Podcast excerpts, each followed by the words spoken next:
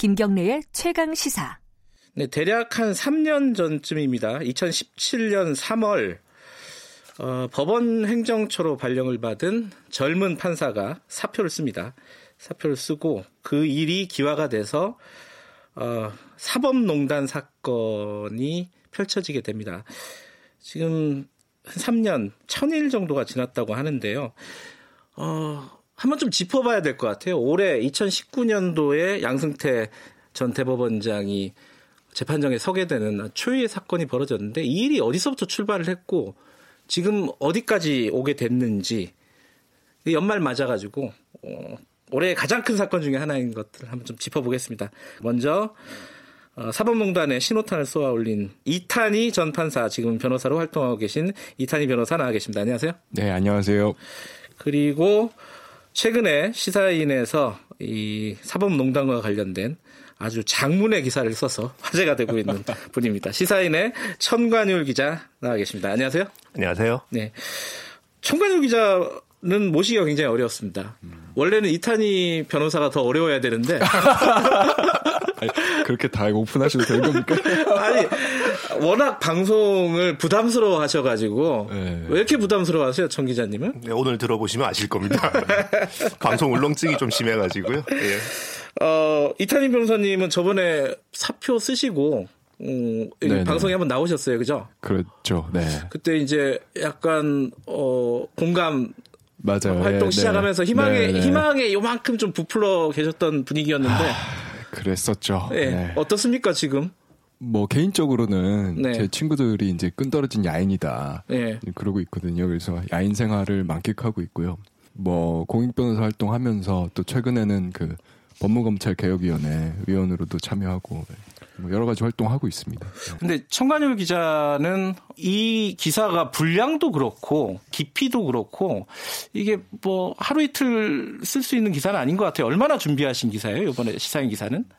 예, 저희가 3부작으로 냈는데요. 네. 여름쯤부터 시작을 해서 올 여름? 예, 네. 올 여름 시작을 해서 준비를 해서 이제 연말에 끝냈으니까 거의 반년 쓴 셈이네요. 이게 A4로 한 30장 정도 길이 될 겁니다. 예. 근데 왜 이 기획을 하신 건지를 좀 말씀을 해주셔야지 청취자분들도 어, 오늘 왜 이 방송을 하는가 어, 이런 게 의문이 풀리실 것 같아요. 어, 왜 예. 기획을 하셨어요? 저희가 이제 천일이 돼서 다시 짚어보고 있습니다만은 네. 그 기본적으로 언론이라는 데가 사실을 새로운 사실을 쓰는 데잖아요. 그렇죠. 근데 이게 사실 생각해 보면 오래되고 중요한 사실들이 사실은 더 핵심이고 더 구조적이고 음. 사회에서 핵심적인 질문일 때가 사실 많습니다. 오히려 이게 중요하고 복잡한 문제니까 해결이 안 되고 길게 가는 건데 이게 언론 속성상 새롭지가 않으니까 쓰지를 못해요. 음흠. 이게 그런 딜레마들을 사실 현장에 있는 기자들은 다 느끼고 있을 겁니다. 그래서 네.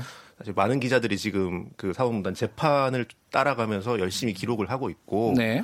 그리고 저희는 이제 주간지로서 이거를 구조를 어떻게 보여줄 수 있을까를 좀 고민을 했던 결과물인 것 같아요. 아까 천일이 됐다고 했습니다. 그 천일이 대략 이탄희 판사께서 사표 쓴 지점, 그게 보도가 됐던 지점을 얘기를 하는 거죠? 네네네. 네. 자, 천일이 됐는데 그냥 가시적으로 눈에 보이는 것만 생각을 해보면요. 어, 그 사법농단의 당사자들이 재판을 받고 있어요. 네. 재판은 어떻게 돼가고 있죠, 이게? 제가 뭐 지금 계속 팔로우업을 한 건 아닌데요. 지금 네. 1월 13일 날 아마 첫 사건 선고가 잡혀 있는 것 같고요. 예. 네. 그리고 근데 사실 양승태 전 대법원장 사건이 주된 사건이잖아요. 그렇죠. 근데 지금 남아 있는 증인이 200명이라 하더라고요. 네, 그래서 지금 속도대로 가면 언제 선고할 수 있을지 가늠이 안 잡히는 상황이죠, 뭐. 네. 그 양승태 전 대법원장도 그렇고 네네. 임종원 전 임종원 차장, 차장, 사건은 아예 지금 정지돼 있고요. 아. 네, 본인이 이제 그 어, 기피 신청을 해가지고 재판부를 음흠. 그 기피 신청한 상태에서는 이제 구속 상태에서 원래 구속 기간이 진행이 돼야 되는데 그것도 멈추거든요. 음흠. 재판 자체가 일시 정지돼 있는 거죠, 계속. 판사가 판사를 못 믿겠다는 건가요? 어... 뭐 이제 형식적인 사유는 뭐 술자리 같은 곳에서 그 재판장이 그 피고인에 대해서 어떤 안 좋은 선입견을 드러냈다. 그걸 음... 보면 이제 뭔가 어떤 영향을 받아서 선입견을 가지고 재판을 할 거다. 네. 이게 이제 기피 사유인데 그런 걸 보면서 저 같은 사람이 느끼는 건 아 임종원 차장이 혹시 재판할 때 본인이 그렇게 하셨나. 네. 원래 사람이 자기를 기준으로 생각하거든요. 예. 네, 그런 느낌이 들죠. 가장 핵심 당사자라고 할 수 있는 양승태 씨와 임종원 씨 재판은 어, 거의 아직도 시작 단계다 이렇게 보면 되겠네요. 일단은. 그렇고요. 이제 사실 저는 그것보다 더 본질적으로 아쉬운 게 예. 어, 저는 처음부터 제가 계속 강조를 한 게 이 사건이 형사 재판이 본질이 아니고 본질은 어쨌든 헌법 위반, 직업윤리 위반이기 때문에 판사들을 징계하고 탄핵해서 더 이상 공직에 있지 않게 만드는 게 핵심이다. 네. 그렇지 않은 이상 이 사법 신뢰가 절대 회복되지 않을 거다. 그런 말씀을 드렸는데 그 부분이 지금 사실 거의 실종돼 버렸죠 논의가. 징계는 검찰이 통보를 하지 않았나요 법원에? 66명을 이제 징계 대상자로 통보를 했는데 그렇죠. 예. 지금 현 대법원장께서 그 중에 한 절반 가까이 되는 판사들을 면죄부를 줬죠. 음흠. 실제로 징계위 회부한 거는 10명 이죠. 10명인데 네, 네. 그것 도 아직 결론이 안 난 거죠? 그렇죠. 10명 너무 오래. 걸리는 거 아니에요? 징계는 뭐 법적인 재판이야 오래 걸릴 수 있는데 네. 징계는 좀 그나마 재판보다는 좀 근데 빨리- 이제 10명은 이제 뭐 관련 형사 재판이 있어서 그 결과를 보겠다 뭐 이럴 수는 아, 있는데요. 결과를 보겠다. 문제는 이제 면죄부를 준 판사들에 대해서는 징계 시작을 아예 안 하고 예. 지금 그냥 방치해 놓은 상태이기 때문에 이대로 가면 징계 시효가 그냥 끝나죠. 음. 어, 아예. 그렇죠. 예, 그래서 어. 이렇게 되면 이제 남는 방법은 법권 탄핵밖에 없게 되는 셈입니다. 예. 탄핵은 지금 국회가 지금 딴 것 때문에 굉장히 바빠요. 사실상 다음 국회로 넘어가는 거죠, 이제. 아, 21대 네. 국회로. 네. 어. 탄핵은 시효가 없으니까요. 아, 법관 탄핵 이건 시효가 없어요? 시효가 없습니다. 그 판사가 공직에 있는 한 탄핵은 계속 할 수 있죠. 왜냐하면 그 탄핵을 하는 사실 어, 근본적인 이유는 신뢰를 더 이상 할 수 없다라는 것 때문에 네. 탄핵을 하는 거니까요. 네. 그 신뢰받지 않는 판사가 계속 있다고 하면 네. 탄핵은 계속 필요성이 있는 거죠. 지금 천일이 지났지만은 사실상 진행된 게 아무것도 없네요. 말하자면은. 네, 주- 말- 맞습니다. 네. 주요 당사자들 재판 다 거의 멈춰 있는 상황이고 네, 징계 안 됐고 네, 탄핵 뭐 20대 국회에서 물 건너가는 셈이 됐고 그렇죠. 뭐 제도적인 개혁 이것도 아직도 안 된 거잖아요. 거의 된 게 없죠. 네. 네. 자, 이 사건이 어떤 사건이길래 이렇게 아무것도 된 게 없는가? 이걸 이제 처음부터 좀 따져볼 건데, 아, 이타이 판사가 사표를 내고 나서 이제 시작돼서 쭉 여기까지 흘러온 과정들, 초창기 과정들은 아마 꽤 많은 분들이 접하셨을 것 같아요. 네. 뭐 간단하게 요약을 해주시죠. 본인 일을 본인 입으로 요약하기가 좀 쉽진 않지만 어쨌든 네. 어, 법원 행정처에 임명을 받아서 네, 그죠? 네. 어, 다른 동료 판사들의 사찰을 하고 있다는 사실을 알게 되셨고 네. 거기에 반발해서 사표를 썼고 네, 네. 그 과정이 보도가 됐어요. 네. 그죠? 저희까지는 이제 대부분 이제 많이 알고 있는 상황이에요. 네. 그러고 나서 사건이 언제부터 이렇게 확 커진 거예요, 이게? 그 보도가 되고 나서 그 당시 법원 행정처장이 이제 보도 내용이 사실이 아니다. 네. 아, 그리고 뭐 제가 어떤 개인적인 문제가 있어서 어 원래 법원으로 돌아가게 됐다. 뭐 네. 이렇게 공지를 하셨죠. 허위 공지죠. 네. 그래서 이제 저는 그건 사실이 아니다. 네. 다른 건 몰라도 제 명예를 제가 지켜야 되겠다. 이런 또 입장을 냈고 그 이후에 이제 양스태 전 대법원장 시절에 법원 내부 조사를 했는데 법원 행정 컴퓨터를 열어보지 않은 채로 끝났고 대법원장이 바뀌고 나서 행정처 컴퓨터를 열었는데 뒷조사 파일이 나오고 거기에 플러스 이제 재판 거래 문건까지 나왔죠. 음흠. 그래서 이제 일파만파 커지면서 나중에 이제 검찰 수사까지 가게 되는 이렇게 전개가 됐습니다. 예, 그 과정을 거쳐서 지금까지 왔고, 네. 어, 지금은 사실상 여- 여론의 관심에서 약간 멀어지기도 했고, 지지부진하게 지금 일이 진행이 되고 있습니다. 어, 지금 제가 말씀드렸듯이 법원 행정처의 발령을 받으면서 이, 이 모든 일이 시작이 된 거예요. 네. 그러면은 우리가 법원 행정처가 어떤 곳인가 많이 알고 있어요. 뭐 법원의 행정을 담당하니까 법원 행정처겠지 여기까지는 알고 있습니다. 근데 네. 이 부분을 어, 청경열 기자가 이번에 기사를 쓰면서 여러 가지로 다른 각도로 좀 해석을 했어요. 네.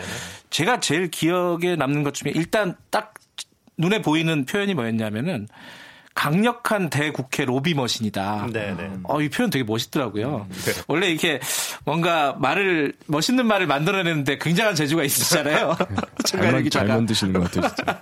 여기 앞으로도 계속 나옵니다. 이 만드신 말들이 특히 영어를 많이 쓰시는 것 같아요. 로비 머신. 이, 이 뜻이 원래 법원 행정처라는 게 행정 지원 부서일 거 아니에요. 네, 네. 상식적으로 생각해 보면 원칙은 그렇죠. 예. 근데 강력한 대국회 로비 머신이다. 여기서부터 문제가 좀 발생을 하잖아요. 네네. 이게 무슨 뜻으로 쓰신 거예요?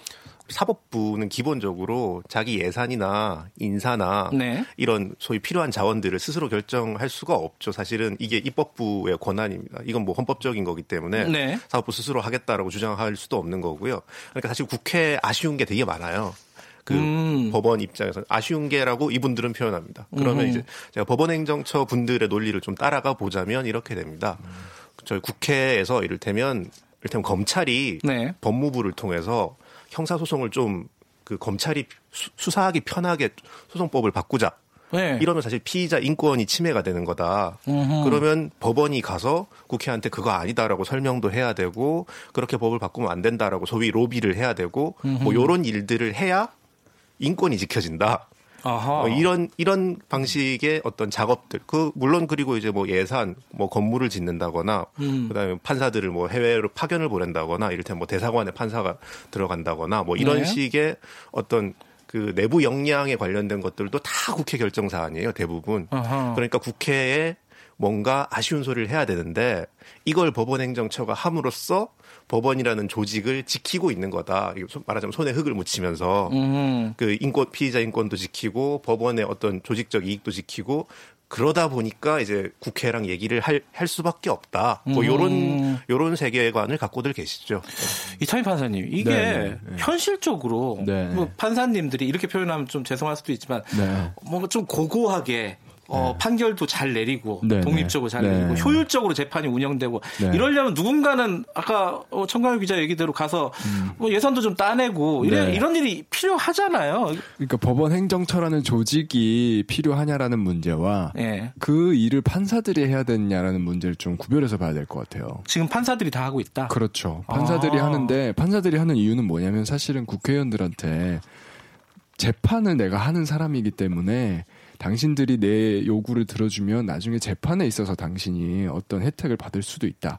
또는 현재 지금 내가 판사들한테 어떤 영향을 미쳐서 당신들이 원하는 걸 해결해 줄 수 있다. 이런 지금 외관을 계속 풍기는 거거든요. 그렇게 노골적으로 얘기는 안 하죠.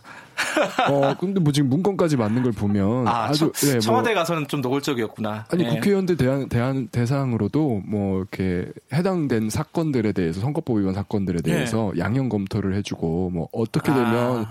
이 당선 무효가 될 것 같다, 뭐라고 주장을 하면 될 것 같다 이런 것까지 컨설팅 해준 자료들이 나왔으니까요. 아하. 자료가 그랬다고 하면 뭐 대화는 훨씬 노골적이지 않았겠습니까? 어, 그러니까 필요한 일이긴 한데 그거를 문제가 첫 번째는 판사들이 하고 있다. 그렇죠. 네. 그리고 네. 그 정도를 넘어섰다. 그렇죠. 이렇게 보면 되는 건가요? 플러스 세 번째로 또 하나 더 꼽는다면 너무 네. 밀실해서 불투명하게 한다라는 거죠. 아하. 그런 것들을 대부분의 나라들은 위원회를 설치를 해서 그 위원회를 통해서 하거든요. 그러면 네. 이제 다양한 위원들이 참석을 하기 때문에 그 내용이 어떻게 보면 굉장히 타락하기는 어렵거든요. 다른 음. 사람들이 보고 있으니까. 네. 그래서 정당한 범위 내에서 이루어지게 만들어야 되는데 밀실에서 하다 보니까 그냥 막 선을 넘게 된 거죠. 음. 그럼 여기서 생기, 생기는 의문이 선을 넘은 사람들이 있잖아요. 그죠? 지금 이제 재판을 받고 있거나 어, 문제가 된 판사들인데 그 선을 넘은 사람들을 적절하게 법적으로 처벌하고 어, 되돌림 되는 거잖아요. 그렇죠. 그, 그 문제는 그러면 해결이 되는 거 아닙니까? 청경환 기자? 이게 그 구조를 먼저 좀 반대쪽에서도 한번 볼 필요가 있을 것 같은데요. 반대쪽이면 어디? 이제 국회의원들은 법원에 뭘 요구, 뭘 원하는가 아하. 지금 이제 법원 쪽에서 말씀을 드린 거고 네. 국회의원들은 사실 제일 중요한 건 선거 사건입니다. 선거 선거법, 정치자금법 네. 이건 사실 정치 생명이 걸려 있는 거니까요. 네. 어, 국회의원들은 또 법원 행정처랑 내가 친하다, 음. 말이 통한다 이게 나름의 권력이에요. 음. 그럼 다른 의원들이 찾아오거든요. 내 사건이 지금 어떻게 되고 있는지 알아봐 달라. 음. 그러면 아까 사회자께서 말씀하신 대로 이거를 형을 뭐그 이제 의원들 논리를 다시 따라가 보겠습니다. 아까 행정처 네. 논리를 따라가 본 것처럼 의원들은 이제 이거 뭐 형을 낮춰달라 이런 얘기는 안 한다. 그건 재판 개입이지. 하지만 어떻게 되고 있는지 알아봐 달라. 기록을 좀 꼼꼼히 살펴달라. 우리 음. 의원이 지금 야당 의원이라서 탄압을 받고 있는 것 같은데 음흠. 뭐 이런 식으로 이제 법원행정처에 알아봐 달라라고 얘기를 하고 행정처는 또 알아봐 주기만 했다. 이렇게 양쪽에서 말하자면 선을 그어버리는 거죠. 그러. 그러면서 이제 소위 내부자들의 거래가 성립을 하는 겁니다. 음흠. 근데 이게 사실 어 당사자들은 아니 그냥 있는 재판에 개입한 게 아니라 그냥 정보를 알아봐 주기만 했다라고 하는데 우리 이탄희 판사께서 더 자세히 설명해 주시겠지만은 판사들은 이것도 아주 명백한 의미의 재판 개입이라고 보거든요. 그 정보를 특수한 방법으로 취득한 거잖아요. 이게 공개적인 방법으로 아. 누구나 취득할 수 있는 게 아니고 네. 게다가 정보를 취득하는 과정에서 네. 재판부에 물어보잖아요. 네. 그럼 그 재판부는 무슨 의미인지 안다는 거죠. 음, 행정처가 음. 이 사건에 관심을 갖고 있구나. 왜 관심을 갖고 있을까? 이게 사실 추론이 되는 거기 때문에 네. 이 자체로 판사의 그 어떤 그 판단에 개입을 한 결과가 된다 이렇게 보는 게 더 맞을 것 같습니다. 이 내부자들의 거래라는 게 당사자들끼리는 알아봐 달라까지만 했다라고 하면서 서로 정당화를 하는데 실제로 이러면서 조금씩 조금씩 재판 개입으로 미끄러져 가는 구조가 있는 거죠. 제가 여기 좀 부연 설명을 예. 하나 하자면요.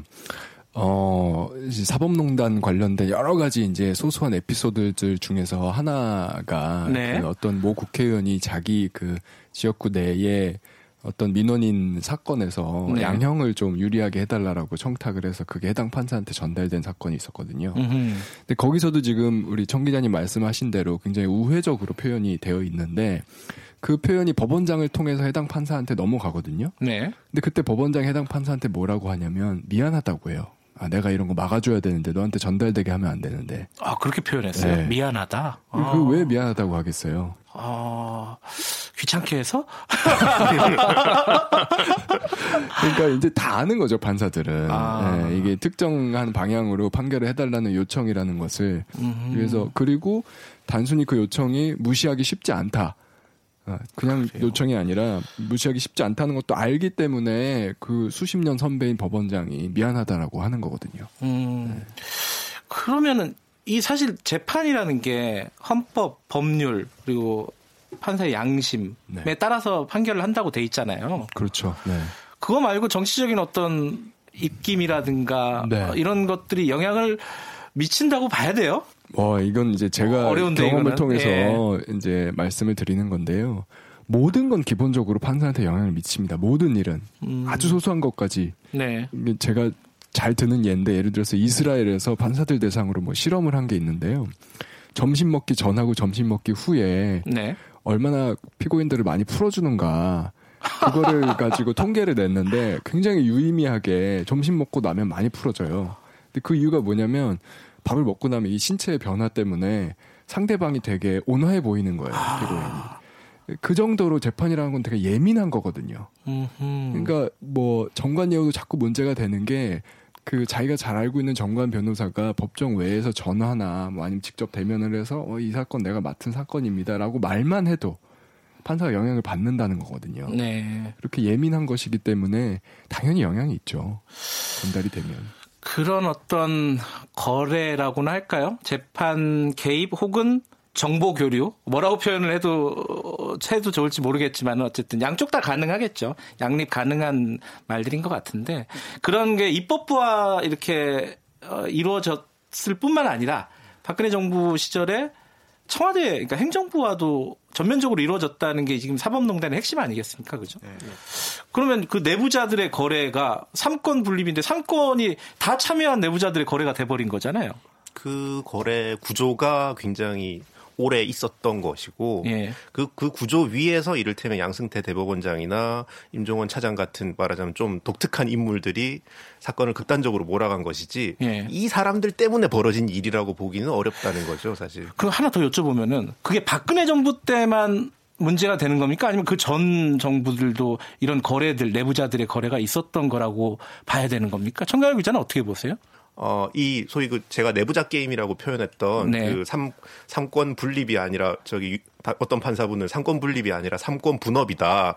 이렇게 표현하신 분도 계신데 예. 예. 이 구조 자체가 박근혜 정부 때 갑자기 생기기에는 좀 어렵습니다. 굉장히 뿌리가 음. 깊은 구조였고 네. 그 뿌리 깊은 구조 위에 사실 양승태 임종원 체제라는 좀 아주 센 체제가 얹어졌기 때문에 벌어진 일이라고 보는 게 맞겠죠. 음흠. 그 그런 시각이 있습니다. 그 방금 이제 독특한 캐릭터라고 하셨잖아요. 양승태, 임종원. 특히 뭐 임종원 차장 같은 경우에는 청가열 기자 기사를 보면은 어, 건배사에서 KKSS 이게 뭐라, 무슨 뜻인지 설명해 주세요. 영어니까. 아 이게 이게 그 까라면 까고 시키면 시키는 대로 이런 그래서. 뜻입니다. 이게 임종원 차장이 썼다는 건배사인데요. 이게 예. 그 법원행정처에 있던 판사 한 분이 이제 그 임종원 차장 지시를 받고 이제 헌재 소장을 비판하는 기사를 대피를 한 적이 있어요. 예. 무슨 뭐 서초동 변호사 이런 것도 막 지어서 씁니다. 예. 그래서 이분이 수사를 그 검찰에 그 불려가서 조사를 받아요. 조사 받으면서 야 이런 황당한 지시를 왜 거부를 안 했냐라고 음. 하니까 법원행정처 분위기가 KKSS라고 있습니다. 이렇게 얘기를 하면서 이게 널리 회자가 된 표현이에요. 음, 근데 이, 궁금한 거는, 어, 이런 KKSS 이런 분위기 있잖아요. 까라면 까는 이런 분위기가 법원의 일반적인 것인가? 그러니까 법원 행정처 특히 중심으로 한 아니면 이 임종원 차장의 특수한 캐릭터에 불과한 것인가? 이게 좀 궁금해요. 이탄희 판사님은 어떻게, 아, 변호사님은 어떻게 생각하세요? 어, 그 법원 행정처와 나머지 법원을 일단 구분을 해야 되겠지만 법원 행정처야 뭐 정말 1%의 판사들만 모여 있는 곳이니까 네. 나머지 99%의 판사들 사이에서는 극히 이례적이죠. 근데 법원 행정처 내에서는 또 이것이 되게 보편화된 상황이었던 것 같아요. 음흠. 제가 그때 사표 내기 전에 같은 그 실에 근무할 예정이었던 다른 선배 판사가 했던 말 중에 하나가 네. 살기 위해서 시키는 대로 한다고 했거든요. 살기 위해서. 근데 이런 말들은 판사들이 쓰는 표현이 아니잖아요. 뭐이 군대 같은 데서나 그- 그렇죠. 아주 뭐 그것도 특수부대 같은 데서 요원들이나 쓸만한 그런 어휘인데요. 검찰은 좀 어울릴 것 같긴 한데. 네. 근데 판사들도 그래요, 분위기가. 법원 행정처가 그랬던 거죠. 네. 어, 그거는 임종원 차장의 아주 개인적인 상황 때문에 그런 건가요? 아니죠. 그러니까 아니에요? 제가 말씀드리는 거는 그 법원 행정처의 보편적인 분위기가 그랬다라는 거를 말씀드리는 어, 거고요. 그래요. 생각해 보면 법원 행정처는 관료 조직이기 때문에 이제 결재를 받고 위에서 시키는 대로 일을 할 수밖에 없는 그런 구조거든요. 음흠. 근데 판사는 사실 독립돼서 재판을 하는 사람들이니까 네. 그거 자체가 사실 존재의 모순인 거죠. 음흠. 결재판을 들고 다니는 것 자체가 저는 판사한테 어울리는 모습이 아닌 것 같아요. 아니 근데 어울리는 모습이 아닌데 왜 다 그거 하려고 하는 거죠? 승진하는 자리니까요. 음. 네. 결국 자리인가요? 자리? 그렇죠. 음. 결국은 그거를 이제 활용하는 거죠 위에서. 네. 네, 그걸 당근으로 주면서 어, 어울리지 않는 행동이라도 더 열심히 해봐라. 음. 자, 그것들을 어떻게 개선해야 되고, 개혁해야 되고, 뭐, 바꿔내야 될지는 뭐, 다음 시간에 좀 알아보겠지만은, 어찌됐든 지금 그 행정부와 입법부와 사법부의 내부자 거래는, 어, 굉장히 시스템적이었다, 지금까지. 이게 청견 기자의 해석인 거잖아요. 예, 굉장히 잘 짜여져 있죠. 음, 거기서 나온 개념이, 이렇게 딥코트라는 개념을 쓰셨어요. 아 예. 이것도 이제 청강현 기자가 만들어낸 되게 멋있는 말 중에 하나인데, 또 영어죠. 또 영어.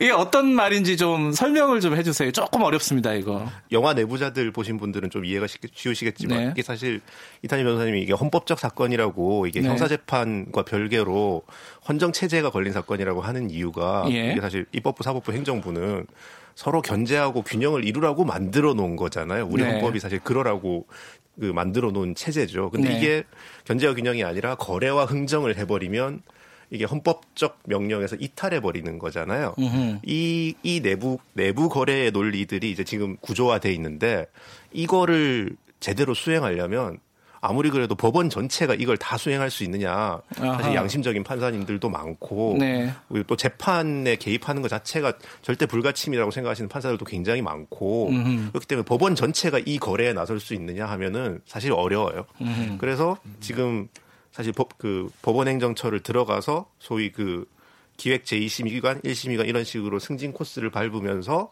어, 이 법원 안에 법원이 하나 더 있는 거죠. 이 내부자 게임을 수행할. 아하. 어, 그거를 제가 딥코트라고 부른 건데 예. 사실 이게 뭐 이 정치학에서 deep state라는 개념이 있습니다. 국가 아래 국가, 국가 밑에 이제 진짜 국가 아. 뭐 이런 개념이 있는데 좀 빌려온 건데요. 이번에 왜 행정처 문건 뭐 관련돼서 신기조 해가지고. 네네네. 근데 신기조. 뭐 김앤장 변호사들 판사 출신 네. 변호사들과 법원행정처 기조실에 있었던 판사들 모임도 있고 그렇더라고요 보니까. 네. 음, 아, 그러면 deep court, 그러니까 법원 안에, 법원에는 판사들 아닌 전관들도 들어갈 수도 있다. 포함될 수도 있다. 이렇게 보면 되겠네요. 실제로 그렇죠. 그 강제징용 네. 사건 때 양승태 대법원장을 김현장 변호사 한 분이 독대를 해요. 그 음. 일본 측 기업 대리한 그 김현장이 대리를 할 때 독대를 하면서 이 재판 관련 얘기를 나눕니다. 네. 이건 사실 말도 안 되는 일인데요.